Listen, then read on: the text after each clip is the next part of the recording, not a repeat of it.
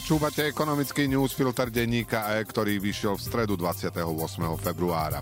Najskôr jedna dobrá správa. Investori ešte stále Slovensku veria natoľko, že vo veľkom nakupujú jeho dlhopisy. Štát ich včera predal za 3 miliardy eur a záujem bol viac než dvojnásobný. A teraz jedna zlá, nebolo to lacné. Slovensko síce už dlhšie platí druhé najvyššie úroky v eurozóne, po Taliansku rozdiel je však len nepatrný. Neexistuje dôvod, prečo by investori mali byť k vláde Roberta Fica milosrdnejší. Každý deň prináša správy o tom, ako sa slovenské verejné financie uberajú zlým smerom. Včera prišla jedna nová z parlamentu, ktorý neschválil limity na rozpočtové výdavky. Okrem iného Slovensku teraz hrozí, že príde o 100 milióny z plánu obnovy. Ekonomický newsfilter má na stredu 1100 slov a pripravil ho pre vás Radoslav Tomek. Ja som Braňo Bezák.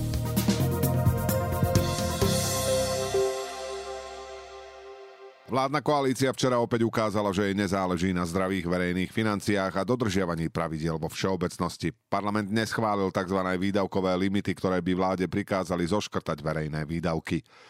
Vždy s nástupom nového kabinetu rozpočtová rada vypočíta maximálnu sumu výdavkov pre celé funkčné obdobie a na jednotlivé roky. Limity majú zabezpečiť, aby štát šetril a neminul neplánované príjmy, ako to robili vlády Roberta Fica v dobrých časoch. Podľa výpočtu rady sú výdavky rozpočtu zhruba o 2,3 miliardy vyššie, ako dovolujú limity a v ďalších rokoch rozdiel ešte narastie. Keďže niektoré výdavky sú nafúknuté, v skutočnosti by vláda musela ušetriť zhruba polovicu, ale trvalými opatreniami. Uplatňovanie limitov by zabezpečilo, aby do roku 2027 klesol rozpočtový deficit na 4% hrubého domáceho produktu zo zhruba 6 očakávaných v tomto roku. Ministerstvo financí neuznáva limity schválené v Lani s argumentom, že sa vymenila vláda. Včera sa koalícia tvárila, že tie nové vypočítané špeciálne pre ňu neexistujú. Avšak milník v pláne obnovy, podľa ktorého Slovensko malo limity zaviesť, je skutočný a štát už deklaroval jeho splnenie, aj si za to nechal zaplatiť. Ak bude vláda povinná povinnosť ignorovať, môže očakávať, že nám Európska únia čas peňazí zoberie. Podľa bývalej vicepremiérky Lívie Vašákovej sú celkovo ohrozené stovky miliónov. Ministerstvo chce navrhnúť, aby sme prešli na európske pravidlá a spolieha sa, že s tým v Bruseli úspeje. Tie však majú platiť od budúceho roka, takže neriešia rozpočet na rok 2024. Navyše v niečom sú jemnejšie ako domáce, napríklad umožňujú aj zníženie príspevku do druhého piliera započítať ako šetrenie. Slovensko však potrebuje šetriť agresívnejšie než napríklad Česko, ktoré aj bez superprísnej domácej či únijnej legislatívy dobrovoľne smeruje k deficitu 2% hrubého domáceho produktu už budúci rok. Slovenský schodok bude možno trojnásobný. Stratégia oddeľovať šetrenie, ako sa len dá, zatiaľ vláde u investorov prechádza. Slovensko včera na medzinárodnom trhu prostredníctvom syndikátu bank predalo 10-ročné dlhopisy v nominálnej hodnote 3 miliardy eur. Dopyt dosiahol viac než dvojnásobnú sumu, čo umožnilo znížiť indikovaný výnos o 15 percentného bodu. Riziková prirážka, rozdiel medzi výnosmi slovenských a nemeckých dlhopisov však opäť o niečo vzrástla na 1,34 percentného bodu. Taliansko ju má stále o niečo vyššiu, ale medzera sa zmenšuje. Ostatné krajiny eurozóny, vrátane Grécka si oproti Slovensku požičiavajú lacnejšie. Vysoký dopyt tak nie je potvrdením, že smer, ktorým sa uberá slovenský rozpočet je správny. Slovensko len ťaží z výnimočnej situácie, keď sa čaká na moment, odkedy začne Európska centrálna banka znižovať úrokové sadzby. Dnešné dlhopisy tak ponúkajú lukratívny výnos bez rizika, že ich ECB znehodnotí posunom úrokov smerom nahor. Za týchto okolností sa na detaily vývoja slovenských verejných financií príliš nehľadí. Získanie investície firmy Bosch pri Prešove s potenciálnymi 4 tisícmi novými pracovnými miestami sa javilo ako jeden z najväčších úspechov vlády Eduarda Hegera. Keď tam nemecká firma namiesto veľkej novej fabriky na motory do elektrobicyklov rozbehla len pilotnú výrobu v prenajatých priestoroch, dalo sa ešte nádejať, že skôr či neskôr projekt narastie. Aktuálne však Bosch ohlásil nielen stopku pre veľkú investíciu, ale aj koniec doterajšej výroby s 200 zamestnancami. Netreba za tým hľadať kroky vlády Roberta Fica. Bož totiž pri svojich expanzných plánoch precenil budúci dopyt po elektrobicykloch.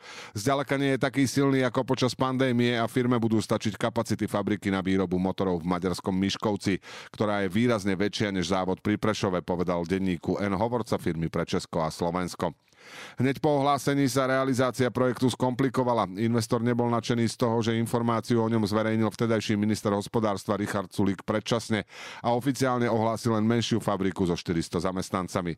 Potom sa naťahoval výkup pozemkov pre vlastné priestory, ktoré mala ešte v Lani firma v pláne. Bož napriek tomu zostane na Slovensku významným investorom. Vo viacerých výrobných a obchodných firmách má v krajine vyše tisíc zamestnancov. Najväčšou je Michalovský výrobca pump a elektromotorov BSH Drives and Pumps. Firma ľuďom, ktorí pri Prešove prídu o prácu, ponúka zamestnanie v iných prevádzkach. Aj keby Bož svoje pôvodné plány uskutočnili otázne, či by pre ne dokázal nájsť dosť zamestnancov. Vzhľadom na to, že na východe sa stavia veľká fabrika automobilky Volvo, strata nemeckej investície až tak bolieť nebude. Avšak aj v tomto prípade sa ukázalo, ako si Slovensko dokáže významnú investíciu skomplikovať nepripravenými pozemkami či neuváženými výrokmi. Keď sa k tomu pridajú aj škodlivé kroky Ficovej vlády, prílev investícií môže rýchlo vyschnúť. V eurozóne úrokové sadzby zrejme neklesnú skôr ako v júni, ale uvoľňovanie menovej politiky u slovenských susedov je už v plnom prúde. Včera ich už piatýkrát po sebe znížila Maďarská národná banka. Maďarsko malo ešte nedávno najvyššiu infláciu v Európskej únii, keď tam rast cien zhruba pred rokom presiahol 25%. Rovnako ako inde infláciu stlačilo prudko nadol zlacnenie energií a potravín. V januári spadla na 3,8%, čím sa vrátila do tolerančného pásma centrálnej banky. Na tú už dlhšie tlačí Viktor Orbán, aby sa poponáhľala so zlacňovaním úverov a pomohla tým ekonomike, ktorá sa v Lani zmenšila. V januári mu centrálni bankári ešte vyhovieť nechceli, pretože sa báli, že to oslabí forint, ktorý bol pod tlakom aj pre článok vo Financial Times o možných trestoch pre Maďarsko, ak bude blokovať pomoc Ukrajine. Včera základnú úrokovú sadzbu už znížili z 10 na 9% Ekonómovia však upozorňujú, že inflácia v tomto roku ešte opäť porastie a to znamená, že priestor na ďalšie zníženie sadzieb je menší vyšší, ako by si zrejme Orbán želal, keďže medziročný rast cien sa podľa niektorých odhadov zrýchlil na 5%. Základná sadzba centrálnej banky zrejme ku koncu roka klesne len do pásma 6 až 6,5%. To samozrejme neznamená, že centrálna banka, ktorú má Orbán plne pod kontrolou, tempo znižovania sadzieb výrazne zvolní už na najbližšom menovo-politickom zasadaní. V druhej polovici roka si však už bude musieť pripomenúť, že je hlavný cieľ je strážiť infláciu. V každom prípade aj Maďarsko ukazuje, že boj s infláciou sa ešte nedá dá vyhlásiť za vyhraný. Ekonomický newsfilter dnes pre vás pripravil Radoslav Tomek. Do počutia zajtra.